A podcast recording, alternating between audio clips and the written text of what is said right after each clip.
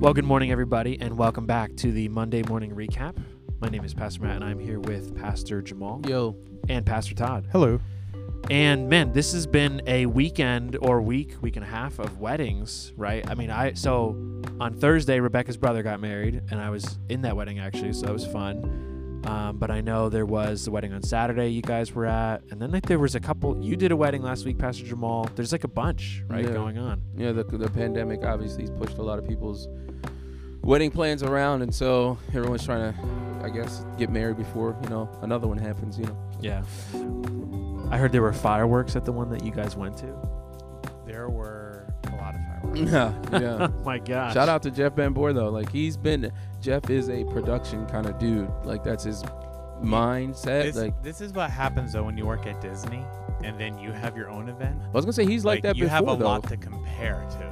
That- I mean, right. He was always and like you have that. a lot of ideas rolling around your head. Oh, we could do this. Yeah, he was that. always Yeah. like that. I think even before, like in high school, when he was in the youth group, he's like, "Oh, you know what, Pastor Jamal, we could put a lights behind the drum cage because he used to play the drums for the youth worship team, and so he was like, "Oh, we could put a light here," you know. And I remember what I forget one youth night what it was. We used to have the trailer, and I think he put like a red light in the back, and so it was like a glow. I was like, "Jeff, this looks demonic." I'm like, Yo, I don't know if like this is, but he, but no, he really honestly loved like Demon Hunter. Like that was like his vibe of like you know Christian rock bands back then. Let's make it a light blue. So, so, but anyway, but yeah, and then for him to go to Full Sail and um, you know, There might have been a smoke machine yeah, uh, maybe. for the first oh, dance. oh, I heard that no, too. it was dry ice, dry ice. It was dry ice. Yeah, yeah, yeah. that dry is ice. pretty cool. yeah, th- which and, is and indoor pyrotechnics too, maybe. yeah, Oh multiple gosh. times. Yeah, that was like. Yeah, multiple. I, I that honestly safe? was like, "Yo, that's I, I, I I think it was. I, I, I think it was safer at the beginning of the night than it was at the end. you know, because people were closer. Yeah, yeah, yeah. well, I was gonna say too, like people were a little. they were they were they were having a good time. Yeah, Uh, yeah, having a great time. So, but yeah, he did. He had fireworks um, set off for her, um, like kind of before dinner, like before. It was after they took our orders while they Okay, were right, waiting right. for bring it because it was uh, well after they took our orders and we're waiting for people to come out. A couple of us have gone outside and we're sitting around the, the gas fire pits, and the next thing you know, everybody's coming out and we're like, "What's going on?" I asked though. I said, "Are they gonna do something out here?" Because I'm looking around. I see speakers and stuff. but set they up. didn't use those speakers. Did No, they? he did. He played this. He played the the guy played music that was synced with the. Uh, Did he play Disney music? Nah, it was Oh. it was a whatever played. It was synced with the fireworks though. Wow, synced with fire. Dude. Wait, okay, I thought just having fireworks in general, but it was synced with fireworks. And it was Jeff Wow. Jeffrey told me one time that you can do whatever you want at Disney as long as you have enough money. so if you if you're planning on doing like a wedding at Disney, they'll do whatever you want as long as you have enough money to cover it. Wow. And I think that was a little bit of the philosophy with this wedding. Yeah. Like I got the money. Hey. I'm gonna make it happen. Mm, we okay. can do fireworks. And it was not? no. can It wasn't like no short. We can do te- we can we, we can do televisions with the DJ that show the pictures that we took of the wedding party already. Yeah, they were. It was. yeah, that was. I thought that was probably honestly that was the first time I've ever seen that at a wedding, where you go, you experience the ceremony, go downstairs, you start to do the meal and whatever, go do the fireworks, come back in from the fireworks, and on the TV screens set up around the dance floor, you start to see pictures of the ceremony. You start to see pictures of the fireworks. wow. Like I was like, how did they even? It was like crazy quick, but I was like, they and they were That's good. pretty- that's they were pretty good legit, photos though. too. So like, and so shout out to the photography team to kind of know like, I guess maybe without touching up some of those photos. I mean, they were, like- must know. They know how to do that. They know like, what they, they do want. that. Yeah. yeah, they know what they're sh- what uh, what shots It- they're looking for. It reminds me a little bit of like when you go to like Great Adventure and Yeah. they take your picture and they give you a number and then and then they start showing on the you know it gets sent to wherever in like in five minutes you can go buy the picture or whatever. Yeah. So I think their cameras probably had maybe like some kind of Wi-Fi capability or something like that. So as they're snapping the pictures, it's, It's going somewhere, There, and there's someone else already yeah, touching yeah. it up yeah, or it was, whatever. pretty, it was pretty lit. It was pretty pretty dope. So so Enough sh- money, you can do it. shout out to Jeff and Stacy. Wow. Um, well, yeah, at uh, Re- Rebecca and her sister wrote a song for her brother.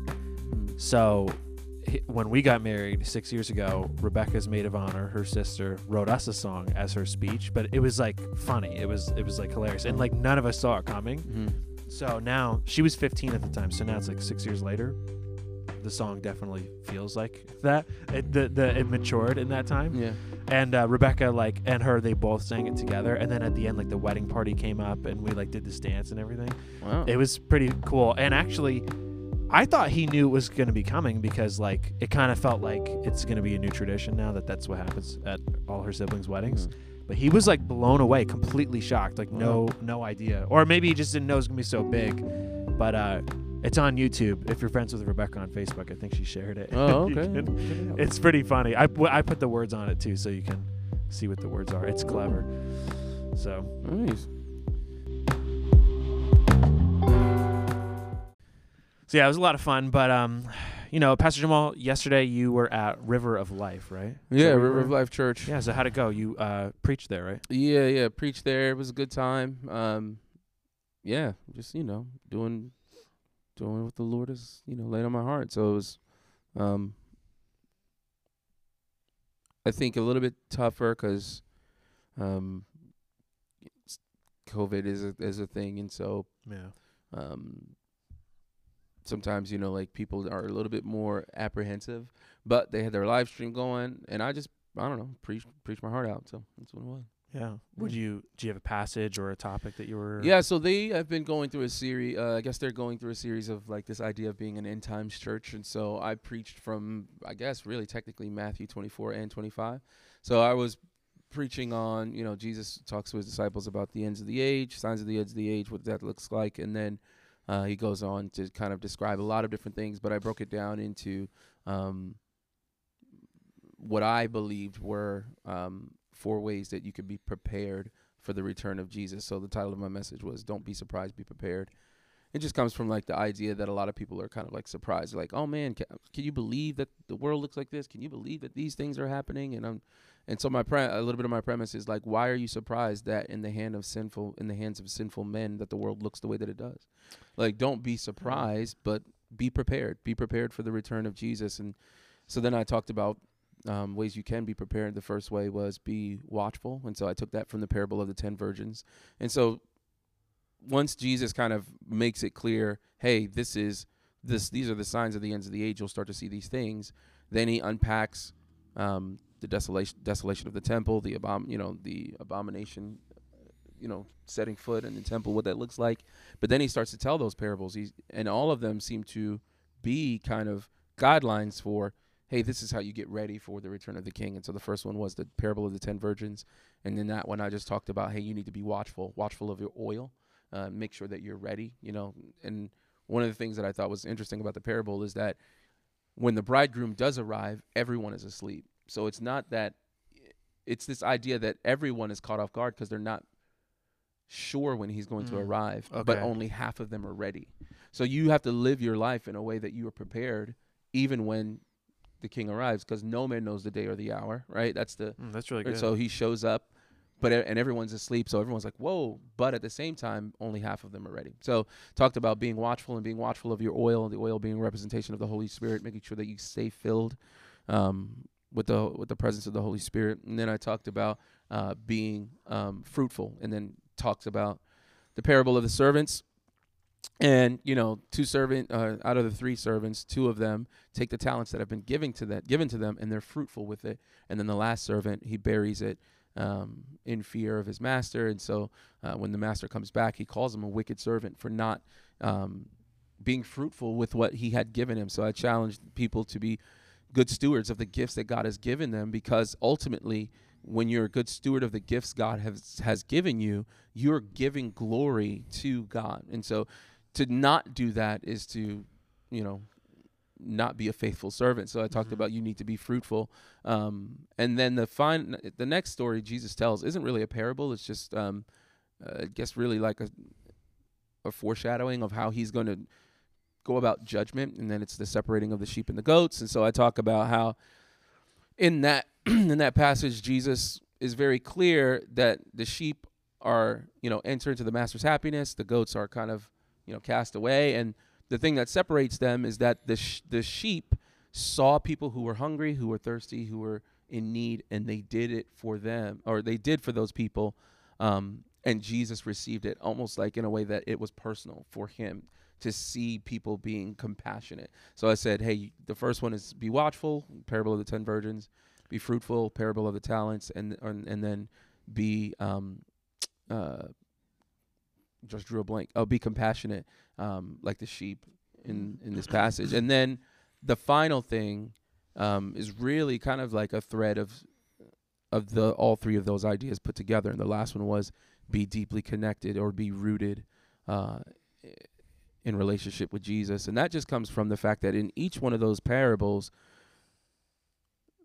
the thing that really separates the group of people that are considered on the in and on the out is that they knew they knew the father or they knew the master or they they knew to be ready for the bridegroom. There was this intimate knowledge of how he would operate that allowed for them to you know stay in relationship. And so i talked about you know if you're the sheep you know that this is what's expected of you to be compassionate. If you're you've been given a gift you know what's expected of you is that god wants a return on the gifts he's given you. So if you are gifted with leadership lead. If you're gifted with hospitality serve. You know god is expecting a return on those things because they speak to him and they draw people into relationship with god and and then uh, with the parable of the ten virgins you know um, they knew to be ready they knew to have enough oil uh, that w- when the bridegroom arrives they'd be ready to go so just talked about how that that knowing that intimacy is important in all of those aspects and so that was it Yeah, dude. I mean, sounds awesome. I love the sermon and even the title. Uh, don't be surprised. Be prepared. yeah even just like what you said. Like I feel like that is how. No, I'm not gonna go on a soapbox, but that's how people post sometimes. Like they're so surprised, but I'm like, don't we like, don't we believe like things are gonna get worse? Like, like, uh, yeah, like yeah sin. The world is sinful. It's going to con- continue that way. So like, why am I surprised when? Oh my gosh, this is happening. I'm Mhm. not happy about it. I'm not like, oh, rejoice, but like, I'm not surprised. So I, I yeah. like that angle. and i'm not trying to be um yeah, I'm not coming at anybody. I'm just no, no, no, no. And I'm, I'm just, I'm also like not trying to be the type that's like doom and gloom, like ah, the world's Ugh, yeah, going dude. to a pit anyway. Like that's not my approach. I think my my at- attitude and mentality is, we know these things to be true. We know these things to be coming. Therefore, the best thing we can do is be faithful, uh, be watchful, and um, be compassionate, and be deeply connected. That's it. Yeah, so um, sounds good, man. I I really like it. Um, well, let's talk about uh, the Sunday sermon too. And I know you weren't here for it, but I think uh, Pastor Jamal, you weren't here for it, but uh, I think there's a couple things we can speak to. I had Sure. I had actually wanted to pick your guys' brain a little bit with this being the last week of this series called The Good Work, reading from the book of Nehemiah.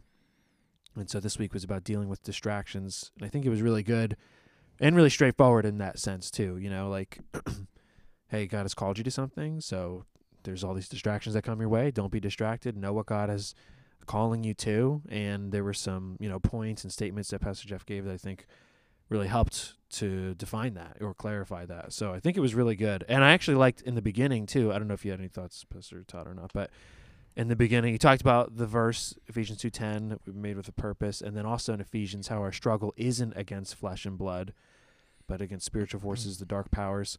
And so he said, I really like this. I thought it was cool. He kind of set up the sermon. How does the enemy try to get Christians? One way is through fear. And he talked about that verse in First Peter about you know casting your cares on him. The devil's um, roar, uh, he he's walking around like a lion, and then also through flattery. And he says, you know, you're going to see both of these in this chapter in Nehemiah. So I thought that was actually kind of a cool angle. Like, hey, here's some tools of the enemy, and then now let's watch that play out in chapter six.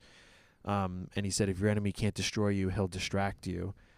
So I thought that was a great point because I'm like, yeah, how many? That's probably where most of us are most of the time.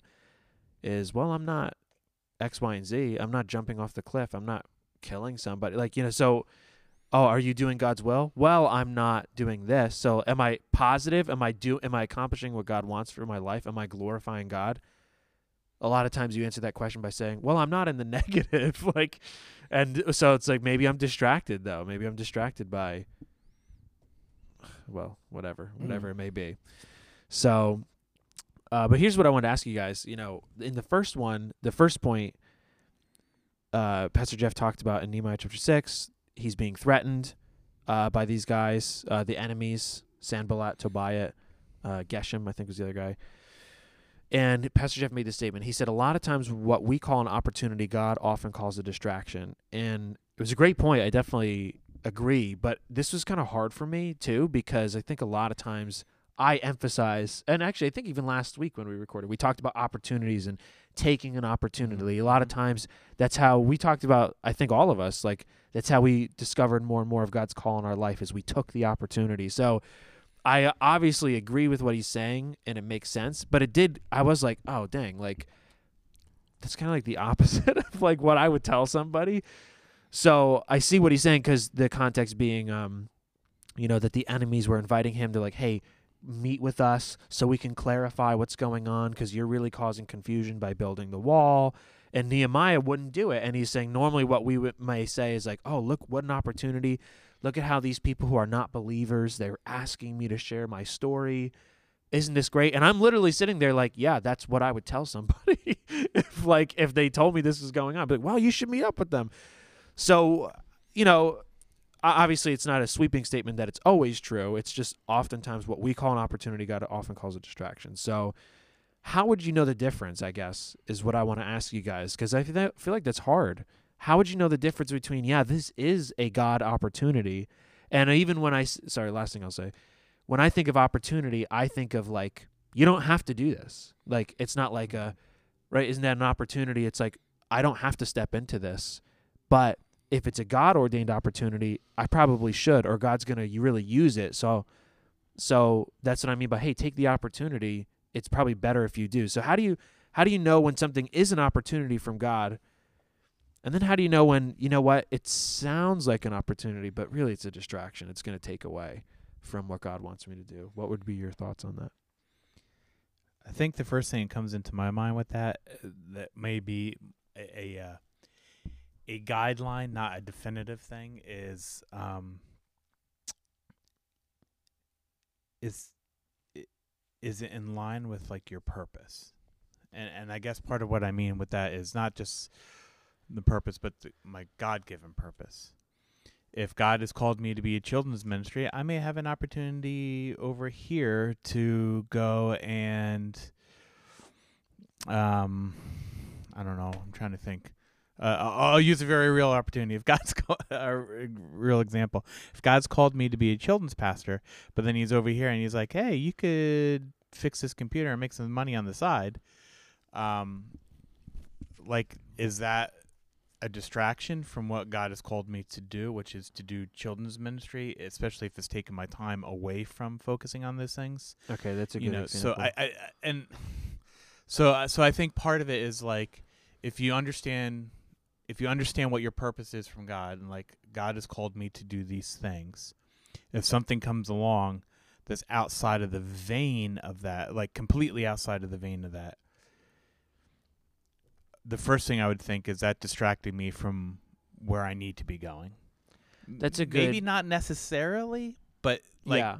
but like as a general as a, a general starting point. Yeah, I think I think that's a good clear example. Like I think of myself, I'm not the world's best photographer at all. I'm just a hobby photographer. I like taking photos of the city mostly actually. But I've thought many times of like seeing if I can get in on like a wedding somehow like being somebody's second or third shot for free. Doing that a couple times cuz then maybe I somebody I can make some money is what I'm saying. Is like, oh, what dude, wedding some wedding photographers make like a ton of money. So I'm like if I put some time in, maybe I can do it. But I'm like, I think it's a distraction in that it'd be I can make more money, and it wouldn't be wrong, I would say, to do it. But like that, I, I'm just that's a good example that works for me because that why shouldn't I do that? Well, a lot of times weddings are on the weekends. Like, what if I'm preaching on a Sunday or I need to be there early on Sunday? Well, I was at a wedding late last night. Why? Why did you do that? I wanted more money. Like. It's not wrong, but it may be a distraction for me. Like I'm saying, but I've thought of that before.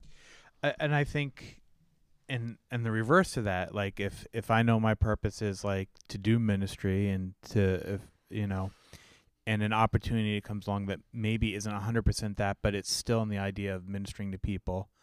And I feel like God's been speaking to me about like, are you settled here? Are you not settled here? And an opportunity comes. Then I think it's okay to take that too. You, you know what I mean? Like because then maybe that's an opportunity he's brought. But if it's like out of left field that has absolutely nothing to do, do, Yes. does that make sense? Yes. Like, like if I've been praying, hey God, you know, like help me out here. I'm ready for this, or what is my purpose? What's my whatever? And something comes up, I would say that that's more along with God, what an opportunity. But if I'm like feel like God has called me in this path, and something comes out of the blue, then that's a distraction. Could I could I sense? could I add one more? I don't- you look like you want to say something, but I think I'm just, I'm, I'm, I'm, I, I'm, I don't know. I'm, a, I'm in agreement, I guess, with your initial thought. I'm like, ¿por qué no los dos? You know, why not do both? Like, I it just- probably depends on the situation. I think, I think it's a matter of, and the personality. I think you can do both. I think it's a matter of, and maybe this is why I'm like, I, I'm just kind of, yeah, like I guess if my priorities, if it came down to a point of choosing, and I choose to do the other one, I think then it might be a distraction. okay. But if I can do both, and when it comes to a priority moment, I choose to do the thing that I have purpose in. I feel like it's okay, but maybe I'm wrong. I don't know. Like, no, no, that, no. That's that's a good way. It's what both of you are saying to know the difference between an opportunity and a distraction, right? If if this thing, which isn't a bad thing, but if it's taking away, if in that priority moment, right, I'm choosing this, it's Right. becoming a distraction now. Mm. So that maybe to answer the question of how do you know the difference, that can be a good way to know. Is this in line with my purpose? Uh, if it isn't, that doesn't mean I don't I can't do it. But now, okay, it's not necessarily in line with my purpose or what God is doing in my life right now. Oh, and I would actually have to choose this over what God's doing in a priority moment, like you just said. I like how you said that. Um, that's going to help me say this could be distraction at the moment. Because I also think I'm really applying what you guys are saying right now. Like spray paint art, I do that, but that's on a hobby level. That's um, when an event comes up. I don't like take off for church to do that. One time I left early once, uh, and it, it it was cool. Um, so that was like, hey, I like doing this. I do make a little money from it. It's fun, but I wouldn't say at all that it takes away from, you know, what God's doing in my life. And sorry, one more. It's just I'm processing all this stuff. I'm also so yeah. Now I'm doing AIM, and uh, Pastor Jeff got me involved with the clergy and also the Human Relations Council too. So it's like a couple things, and so uh, credit to him because he just made a phone call. But I was like, oh, you know, this is kind of like a couple things all of a sudden that I'm like these like random things I'm part of. Like I'm at like the one is, is tonight's Zoom call, but um, they are in line with things that like I I told him when I started here, what hey when I became when I start being full time at a church, one of the things that I always wanted to do was get more involved with the community than I was at my previous church. I couldn't because I was bivocational, I was limited. So I'm like, I feel like okay, it is kind of a lot, but that's in line with what I already communicated with Pastor Jeff. Like this is important to me. Like this is on my heart, being involved in the community. So I'm a little bit like uh, I kind of have a couple things going on, but I'm like, no, I I think it's I wouldn't say it's a distraction at this point because I communicated this is on my heart. If that makes sense, so I, I'm like live processing uh, through my life what you guys are saying. So I think in the context of Nehemiah, Nehemiah's purpose was to build the wall, and I think them saying, "Oh no, no, st- stop building the wall for a second. Come and talk with us so we understand what's going on." I think that's where it was the distraction. Like he was there for a purpose. He was there to rebuild that wall so that the Israelites could return. He wasn't necessarily there to debate with people about why this is important, is this good or not. And I think that's where it became the distraction. So and he already had the approval from the king and stuff like that, so he knew he was on the up and up, if Right. you will. So yeah, it was a distraction. And I think, and I don't know, maybe just I, I feel like there's been times too when I'm like, when I'm doing something, sometimes and a student is like, "Hey, Pastor Mo, can you talk?" And I tell them, I'm like, "Well, can you walk and talk?" Like, because I'm doing something right now. I'm not opposed to having conversation with you, but you know, and you can even join in. Uh, You know, I got to put these chairs up, or I I got to you know move this stuff that. over, huh? I need to start using that. But like like you like you know like, like oh, you want to talk? Okay, grab a chair. yeah. So like sometimes I'll do that, and they'll be like, "Yeah, sure," and we'll get you know we can talk about these things while I'm doing something, but that's not what's happening here in the passage. These guys want him to stop what he's doing, and come down and have conversation.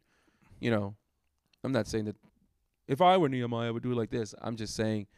An angle could be, oh well, you guys want to talk? Grab a rock or grab a stone. You know, Mhm. help build this wall, and and I'll be more than glad, you know, And to answer guy- your questions. right, and but these that was not their motivation. Right. Right. These right. guys were guys who were trying to discourage they're the trying work to from, stop it. Yeah. Right. from happening. And and and the same thing like when I'm teaching kids, my goal is I'm teaching kids. I'm not teaching curriculum per se. In other words, my goal is that the kids learn and that the kids are growing, not just that I get through The lesson. uh, uh, yeah, the lesson. So in the middle of of teaching, if something comes up, you know, it's an opportunity if it's from a sincere place. And so, hey, let's talk about that. We can put my thing aside. But you also have those kids that sometimes are like, yeah, no, my dad like was going to school and la la la, and they go off on this long story. Like, there's no purpose in me being like, oh, but tell me some more about that because that becomes a distraction from what we're getting to. But if the kid's like, oh, wait a minute, how? What about this thing? Because I've wondered this thing about God, and it like is an important question that kind of connects, and it's not often left field. All those, whatever. Um, kids are always in left field, but sometimes. But no, but true. but do you know what I mean? Like Mhm. then it's then that's taking an opportunity that God has brought before me, as opposed to being distracted by the long story about your dog. Y- you know. Yeah, so actually, you could, in that case, you could almost flip it. Sometimes what we call distraction is an opportunity from God. Oh, this kid is distracting from the lesson. But but but no, if you you have those indicators to know, actually, this could be an opportunity to really teach this kid or Right. to teach everybody right now. because he's wanting to go deeper on something that's like really affecting his heart, as opposed to just blurting out a random story. Right. So that sounds You like know. to me discernment, the Holy Spirit, like having a relationship with the Holy with the Holy Spirit to be able to discern, you know, what is an opportunity and what is a distraction. Um, I mean, and I think maybe the best thing to do in moments, just real practically speaking, is to just stop and pray. All right, God, is this a distraction? Is this Yeah. is this an opportunity you know is this my purpose is this a priority um and i think that maybe that is the answer. You know how you know how do you know the difference? It may be naturally hard for you. You may be inclined to think differently about it than the way pastor jeff put it. The best way to know then is to pray about it and ask ask god. Or you know be be cultivate a relationship with god in prayer and in presence of the holy spirit so much that so much so that it, it there is a discernment about yourself to know the difference. Yeah. No, you guys, I, I'm just, No, I'm I'm, I'm, also I'm sa- live processing. no, no, no. so I'm also I'm- saying for myself too, because like I said, I'm I immediately was like, well, why can't you do both? But like, you know, I guess No, you're, you're totally on Sometimes the money. yes, I Sometimes just, no. I, I no. uh, So I basically preached that in my week. I said that like Nehemiah was a man of prayer. He had the the popcorn prayers because Right. he was having the times with God. So you know, sometimes when you preach something, and then you realize like you kind of you take an inventory sometimes. sure, yeah. So I'm like, I think I need a few more of those popcorn prayers. Actually, I think maybe I did them a little more, or I'm- I'm- whatever. I, I'm like, I need a couple more. I'm like, I Mm. need to, in that moment, just be like, Lord, and then it's whatever. So, Yeah. a little raw right now. That's why we do the podcast. So, Yep. all right. So those are really great thoughts, guys. I really appreciate that. Um, anything else that you want to say about that one? I thought that was really good. So, yeah. So you know, uh, Nehemiah, and I like to kind of something we just brought up, like, oh, Nehemiah was able to say no. A lot of times we'll say maybe when we really mean no, and, and I thought that was good too. It's kind of a Let your no be no. side We're- thing. yeah, I was gonna Yeah. say we're not good at that a lot I of times 'cause we feel bad telling people no, Yeah. but sometimes it really is good to tell people no. Well, you they're know what I judging mean? you though. That's a, Well, that's on them, right? I don't know. Depends on how deep my insecurities are. well, it's still on them. It's just I'm, I'm helping just saying, them. I'm just saying. I'm just saying. Depends on how deep my insecurities. No, yeah, but you feel bad. I guess that's mostly why. But you feel pressure. You feel like, oh, I'm not being a good person if I tell them no. yeah, you Right. feel like I'm somehow being a jerk by saying no. But um, But sometimes those people have no problems telling us no. So, Hey, you want to help out in kids church? No. I was just thinking that though, so I'm like, why should I feel no? and I'm not thinking the specific person when I say that. I'm just saying that that's, you know, like it happens. it's the reality of like everyone's It's got great ideas, but nobody wants to It's do the them, so- reality of ministry. Yeah Yeah, yeah, yeah, yeah. I've had yeah, same. Pastor Jamal, we should do this event. All right, great. You want to help lead it? Mm, nah. No. Okay. Maybe. I, I mean, cur- cur- currently right now, currently right now, the one thing is a lot of the kids are like, "Can we do a lock in?" I have to pray about that. I'm just- That's, I'm that's, just- that's the Christian no. I'm just not in- I'm-. I'm not into lock ins right now, and I've said to them, "I'm like, if you guys want to lock in, the youth leaders need to do it." Well, that's good. The the when I started here, the first at least six months, Kaylee and Melissa kept asking me that, and I actually did say no. So About a You're lock like, in. about a lock in. You're like, They're you're in young adults, Mm, like young adult lock in. I'm like, no. They're like, oh, but, but but I'm like, no, we're not cuddling. This is just cuddle excuses here. I'm like, I'm not getting into that. No, no, you don't have to. I'm like, nope. yeah, no, So I, I said no to that one. Sorry, I love you guys. You're I like you're a young adult. You can stay up past midnight if you want now. You can do that in your own bedroom. your you don't own- have to come to church to do that. like it's okay. You can do that now. you don't need mom and dad's permission. Uh, In fact, you should probably go to sleep. That's yeah. get, get more rest. And then we all like each other better when we've all had enough sleep too. Yeah, well, you that know? too. Yeah, I don't want to uh, dislike you guys, but yeah, no. just kidding. Uh, I love all the young adults. just thought it was funny. But uh, okay, all right. So another one for you. So in the second point, talked about how so what the enemies of Nehemiah do. They send him the open letter. They've already threatened him. They're already trying to distract him. Now they send him this open letter, and Pastor Jeff talked about. They said it was a report. Oh, well, it's been reported. You're you're saying this. You're saying you're going to be king. Blah blah blah. Why don't you come clear it up? And he's like, no, this is a rumor. You know, and Mhm. and being lowered to that. So uh, Nehemiah is not distracted, and I'm going to go right to right here. Unless you guys want to talk about that, but um, Nehemiah, he basically, well, he does respond. I think in other times he doesn't respond, um, but in this case he does. He it, he denies the rumor. He says, "You guys are making this up. It's not a report. It's a rumor. Basically, you're making this up How does he know that? because he didn't. He's not telling people he's going to be king." Well, They're well, saying you're you're telling. It's been reported that you're you're uh, gonna be king and stuff like that, and he's like, "Well, that isn't true." Oh no! Oh, I thought he was. Sorry, I thought he was.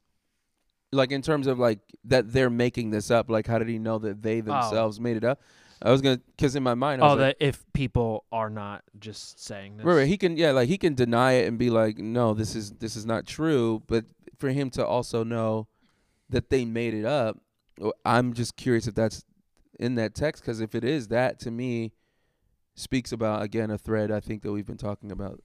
Well, he says, okay, so the open letter says it's been reported that you and the Jews are planning to rebel. That's why you're building the wall. You're going to be their king, according to these reports. You've also appointed prophets uh, to start proclaiming that there's a new king in Judah. So the king's going to find out is go- about this. So why don't you talk to us about that? All all that's going on. That's the open letter. Uh, that's the Matt Jones paraphrase. Mm. And then, um, so yeah, verse eight, he says, "Then I sent a message to him saying, such things." Oh, sorry, this is NASB. That's why it sounds blocky. Such things as you are saying have not been done, but you are inventing them in your own mind. Uh, for all of them were trying to frighten us, thinking they'll be discouraged with the work. Yeah, that to me sounds like he's he's locked into the spirit of discernment here. Because if he can be able to tell again, hey, you guys are making this up in your own mind, it's he's he's. I think maybe that's the threat. Not the good work is a great series, a lot of great points in it. I think the magic behind this entire series is Nehemiah's relationship with God and that cultivated prayer life to be able to discern these things. Like it's it's like it's to me it to me is the secret sauce of this entire Which so I, that w- that was going to be my question, and I Mm. feel like that's the answer, really. But if you want to say more, like No, no, I was just saying that that's my thought. No, I, I was gonna say like so. His response is so good. He denies the rumor, he prays, and then he went back to work. And I guess I feel like easier said than done. So I was gonna say, how do you do that when Yeah. you do feel criticized? You know, whatever the case may be, you have these distractions that come. Nehemiah had a obviously the right response here. Um, but I just think it's really hard. Like, you know. I always get distracted, so uh, don't ask me. Yeah, I mean, I mean, I'm just, I'm just, I'm the, I'm the guy who gets. Distracted. But I feel like so- you answered it like Yeah. with the prayer life. Well, because that that's what I'm saying. Like, I, I think that's the answer. like in my mind, I'm like, oh, I need to, I need to pray more then, because like in my mind, I just, I'm always distracted. So, um, and I think uh, just going back to the, I think the orig- uh, the initial um introduction about fear versus flattery. Yeah, fear is the one that'll, I think, put me in- help. Fear is the thing that pu- pumps the brakes for me. So the distractions come and then it's fear. It's like, oh, I freeze up. I'm like, what about this? What about that? What about this? What about that? Shout out to Lisa Maneri though. Lisa Maneri is, you know, we we joke, we go back and forth. People, you know, people don't understand. She's actually the youth pastor. I just kind of like do whatever she wants to do. um, but she's always been encouraging and always like, oh no, you know, like kind of like that voice to to to, to challenge some of the things that sometimes kind of like run around in my brain. I'm like, oh, well, what about this? What about this? She's like, no, you can't do that. Or you know, so yeah, I think you need you need two things. You need you know cultivated prayer life and discernment, and a Lisa Maneri in your corner, and then you and Anna, Annalise Seminary. and then you'll be all right. Well, um, I thought of that verse too. Uh, it's Proverbs. I, I just forget which one it is, but where it says, "A- "As a dog returns to its vomit, so a fool returns to its folly." And uh, I think I can find it if I keep looking. But I thought of that as well. Like these guys are saying things, blah blah blah, and so Nehemiah, he well again, he does address, he denies the rumor. He doesn't not say anything, but he doesn't entertain it. He keeps going, and just like a, a dog returns to its vomit, a fool returned. Oh no, that was the one I thought of, and there's one other one. Wait, wait, wait, I gotta find it. It's uh, it's um, for lack of wood, the fire goes out. Do you know that?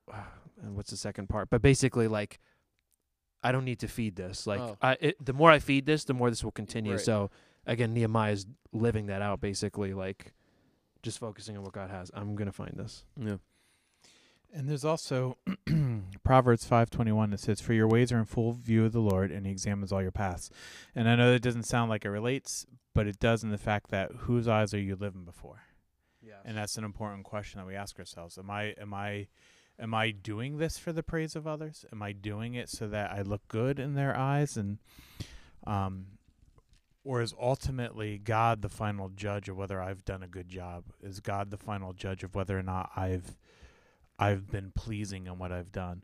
And I think sometimes I can help if we're like, okay, I know I'm getting some criticism here and here, but I'm trying to do these things before God and I'm doing them for God.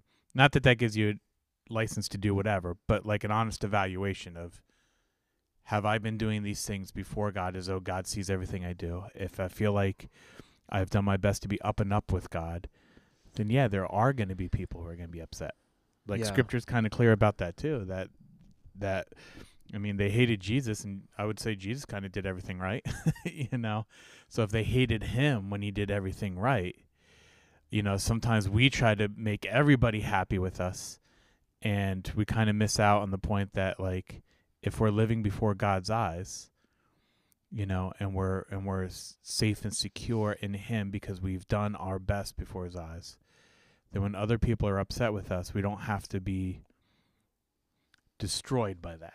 You know Mhm. what I mean? Mm-hmm. um you know we can we can if there's legitimate criticism then we take the legitimate criticis- criticism not that that's easy either but we have to keep reminding ourselves to shift our focus is i guess what i'm i'm trying to say you know Yeah, and you're right. You don't have to be destroyed by that. In some sense, if you're not encountering any opposition at all, like y- if somebody's going to be upset when you're following God's will, and I think when he said like that too, um, Jesus did everything right. There's that passage in John after he feeds everybody.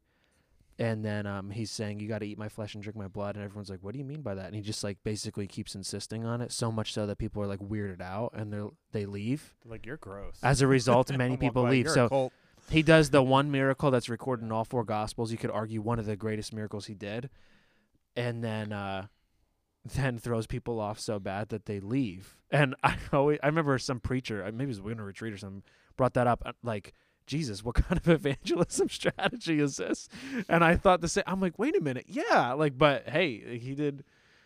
He knew what he was doing. Not that I'm saying we should turn people away, but and he, that- he right, knew what he was not doing. A, that's not a license to to be a jerk. That's no, not a no, that's not what I'm saying. It's I'm- not a I'm- license to just like, oh, I don't care what people think.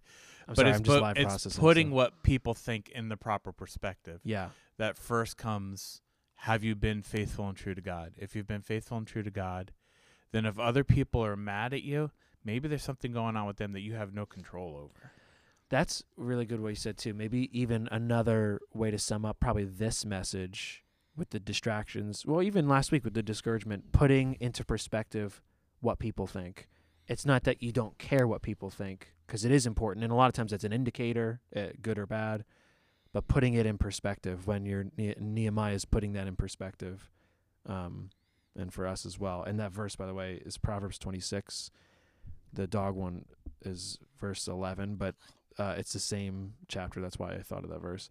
Proverbs 26, 20. For lack of wood, the fire goes out. Where there's no whisperer, contention quiets down. So, you know, when you don't feed lies and rumors, eventually your character should speak for itself, you know. So, some really good thoughts, guys. Um, you know, the last the last point Pastor Jeff called the intimidation, basically, you know, something I like that he said was about not having the spirit of entitlement. Like he could have said, "Oh, because so they threaten H- Nehemiah, and uh, the one guy he's like a prophet. He says, "Hey, well, you got to come to the temple. They're gonna kill you. You know, why don't you hide here?"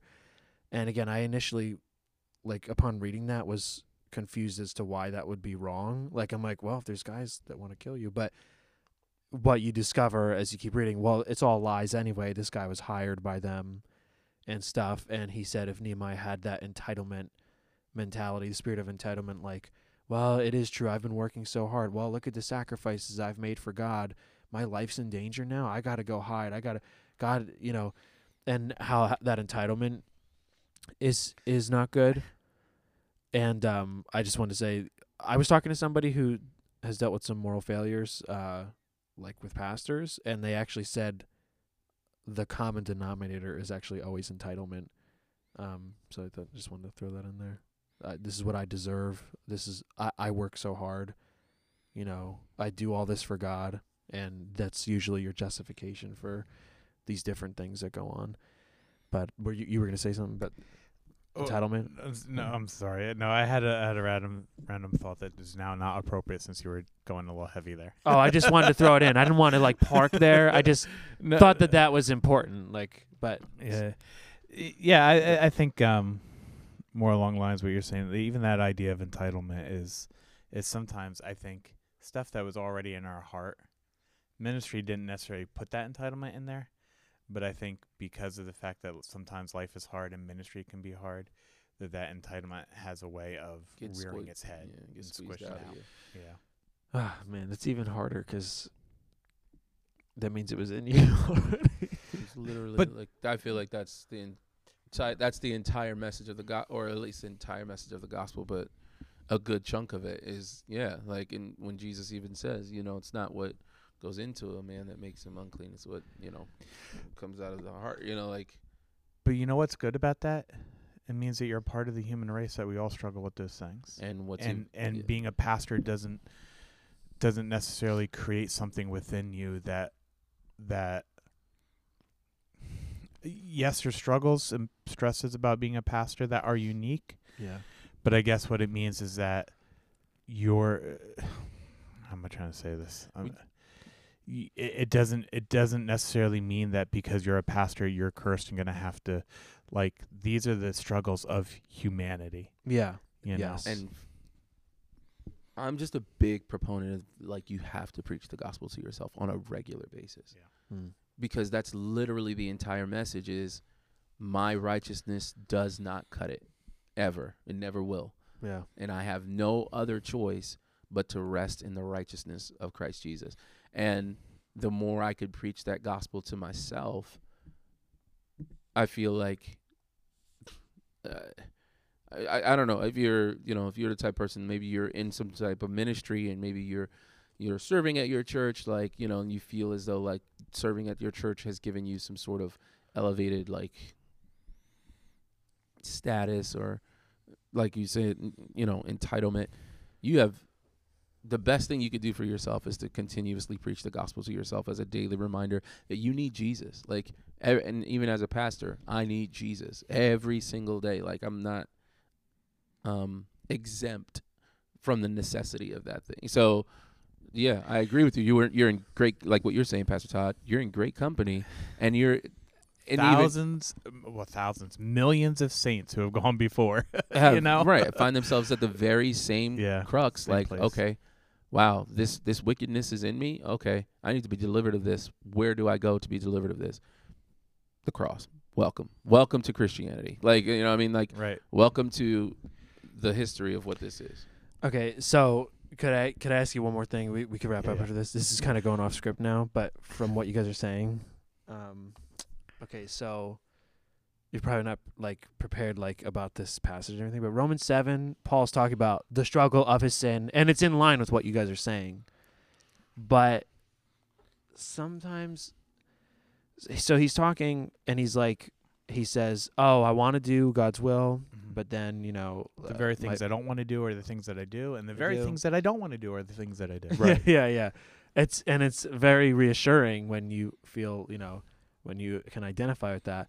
But this is the one thought sometimes I have. He said he says um so it's not because my mind doesn't want to sin, but oh my body does. It's not me that's sinning, it's sin in me that's sinning. And in some ways I feel like it's almost is that like not taking ownership? And of course Paul is taking ownership. I know he is. So I'm saying, but like I think when I read that, sometimes I'm like, It's confusing. if I take that attitude, doesn't that sound like, oh well, that wasn't me, Pastor Jamal. That was sin inside of me. That sounds like a lack of ownership versus what we were just saying about, hey, that's inside of me. And Um, I'm good.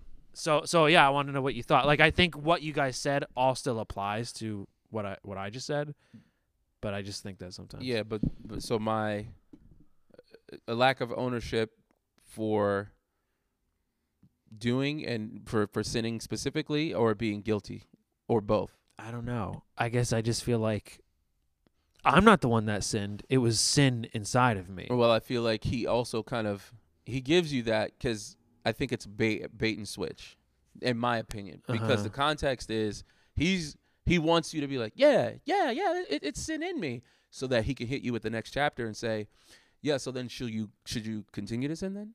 Yeah, you're right. You Yeah, know, yeah, like so yeah. now you're stuck. Like I feel like that's Yeah. how Paul is. He's giving you the bait to be like, yeah, I agree with this. Great. So then if you agree with this, then you must also agree with this. You can't continue to sin, like and expect grace to increase. Correct? Yeah. Yeah. Like I yeah. love. Like I don't know. I feel like it's such a. It's an intellectual boxing. No, match, it is, And I it feel like he hits you with that. He le- like he leaves his left hand down. So you can feel like you get a hit and see like, yeah, see, I'm not a bad person. It, it's the sin in me that does this. Yeah. And then he hits you with the right hook. He's like, okay, cool. So then, if that's the case, Then you're not controlled by sin. You're controlled by the spirit. I, like I I- like I just The I, know, I I'm those just- yeah. So I'm taking I I look at that in the in this like it's a piece of the puzzle.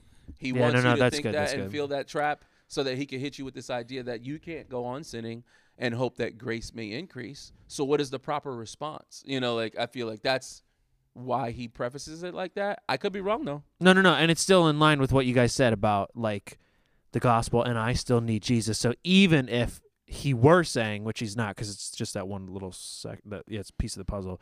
Even if he was saying, "Oh, well, it's not really me; it's the sin inside of me," well, that's still going to send me to hell, like that sin. So I still need Jesus to get rid of it. And I guess again, that's part of what he's saying. Hey, so if you are in Christ now, yeah, you want to follow God's will, you want to follow God's law. The sin inside of you sometimes prohibits you from doing so. But yeah, I'm going to tell you what, Romans chapter 8, like now you're controlled by God's spirit. So if you're still sinning, if you're still saying, well, it wasn't me, like that's, you got to be getting past that in these, in the sin areas in your life.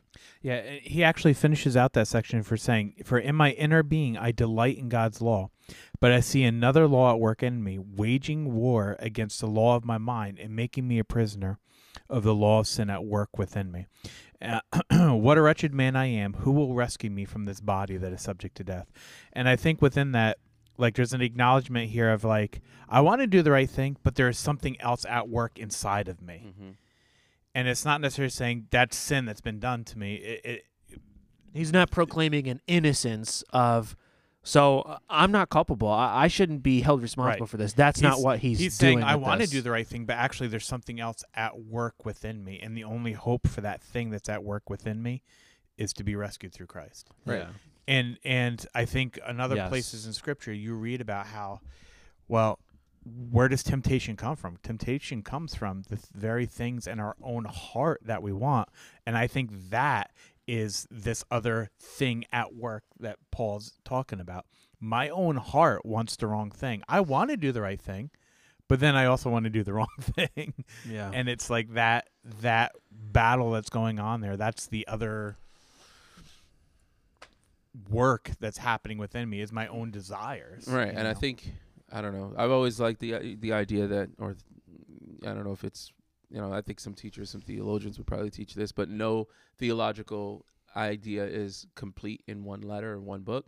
So Paul kind of, if you read like his letters, you'll see him hop from the hop on this in a bunch of different contexts. So he'll do this even in Galatians where he talks about you know the war of my flesh against the war of my spirit and talks about how the flesh cannot submit to God's law like it just can't do it therefore you need a new way of life and then Yeah. you know it goes into living by um, the spirit which produces the fruit of the spirit in, in Galatians so you kind of see him talk like this m- in multiple spaces and places but it seems to be very consistent with this idea like hey guys there is this war being waged you feel the tension of this you may think to yourself that you have it under control when you really don't.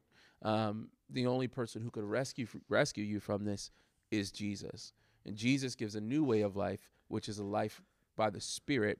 Um, and it's all really, truthfully, the work of God. So you can't boast about it. Like he's, you know, in my mind, I'm threading together multiple thoughts from all of his letters to give you one kind of, I guess, not consensus, but what is it called? Um, uh, consistent. uh, like a one like a, just a basic it's, like, it's like the thread of overview. Yeah like a Over- thread an overview of Yeah. like what he's trying to say in all these letters is hey man don't you hate when this thing happens in your life? Yeah man i really do. It's like uh, you think about those infomercials.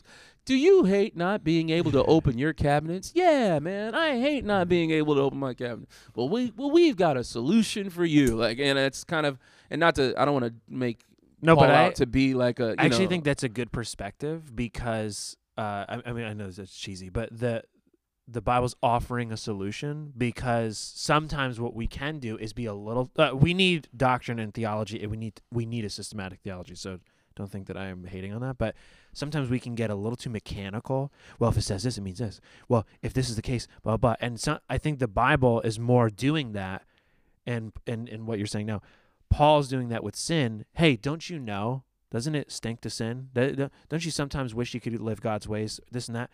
Here's, uh, guess what? God's Spirit can empower you. If you believe in Jesus, He should be helping you get over sin. And it's it's a commentary. It's it's offering a solution to a problem we experience. And I think sometimes that's like a good that's a good perspective to remember. Um, and I actually heard along with this a podcast recently. They were talking about the atonement, like God, uh, Jesus' work on the cross for us, and how actually every time you see it in the New Testament, it is applied and described just a little bit different. Basically saying, um, look how it works in this situation. Look, like, like all the New Testament writers are using Christ's atonement and saying, look how it affects you here. Look how what Christ does for us here. Look at the relationship with God we have now as a result. And so, I I don't know what my point is. I think I'm just agreeing with what you're saying. Like Paul, yeah, you don't like you said, you don't build a theology from one verse, I guess, or like he's offering that solution to. I'm gonna repeat myself. no no you're good i think that's just what Yeah. what i what it I all read comes about down to verse. Jesus. That's what you're trying to say. Yeah, Jesus. Yeah, yeah. What I read about the that, answer. what I what I understand about that verse is like, yeah, that's a part of the puzzle, and when you start to put the pieces together, you start to see it just a little bit more completely. Um, and I think too, I, and I have another thought, but I, it's I think it's a little bit more, a little bit more complex, and I don't want to have to unpack all of it. But like, it's just like this idea of like if I'm, like just going like a tree and its fruit. Like if you're rooted in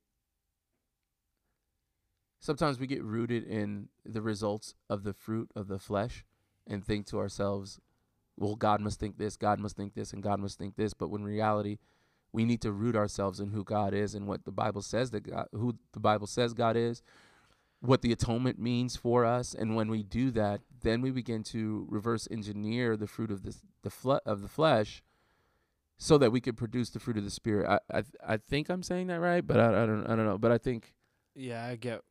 I think. I, I, I think I'm a little jumbled in it, but I know what I'm trying to say is going back to the original idea, right? Of, you know, entitlement being squeezed out of us because it was already there.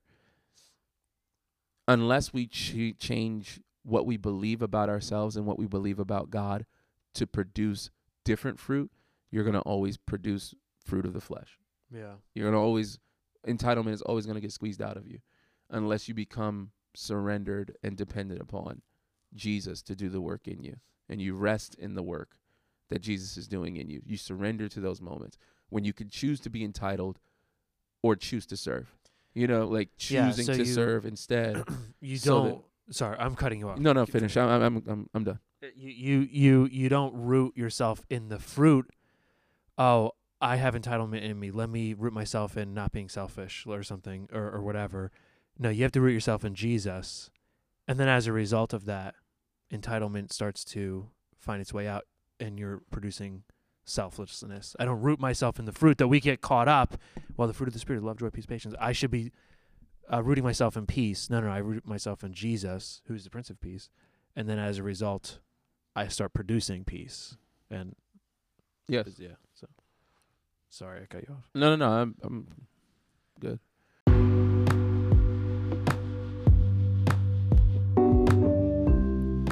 Cool. Right, guys. Well, thanks for the discussion. This is really good today. Um, great discussion, and I appreciate all of your thoughts. So, a couple things just wanted to throw out there. Some things to celebrate. Oh my gosh, I just said that. The Yankees are at a 500 record, uh, worth celebrating. I can't believe it. But they uh, they did sweep the Tigers, the worst team in baseball right now. So, way to go us! And now we're now we're at a 500 record.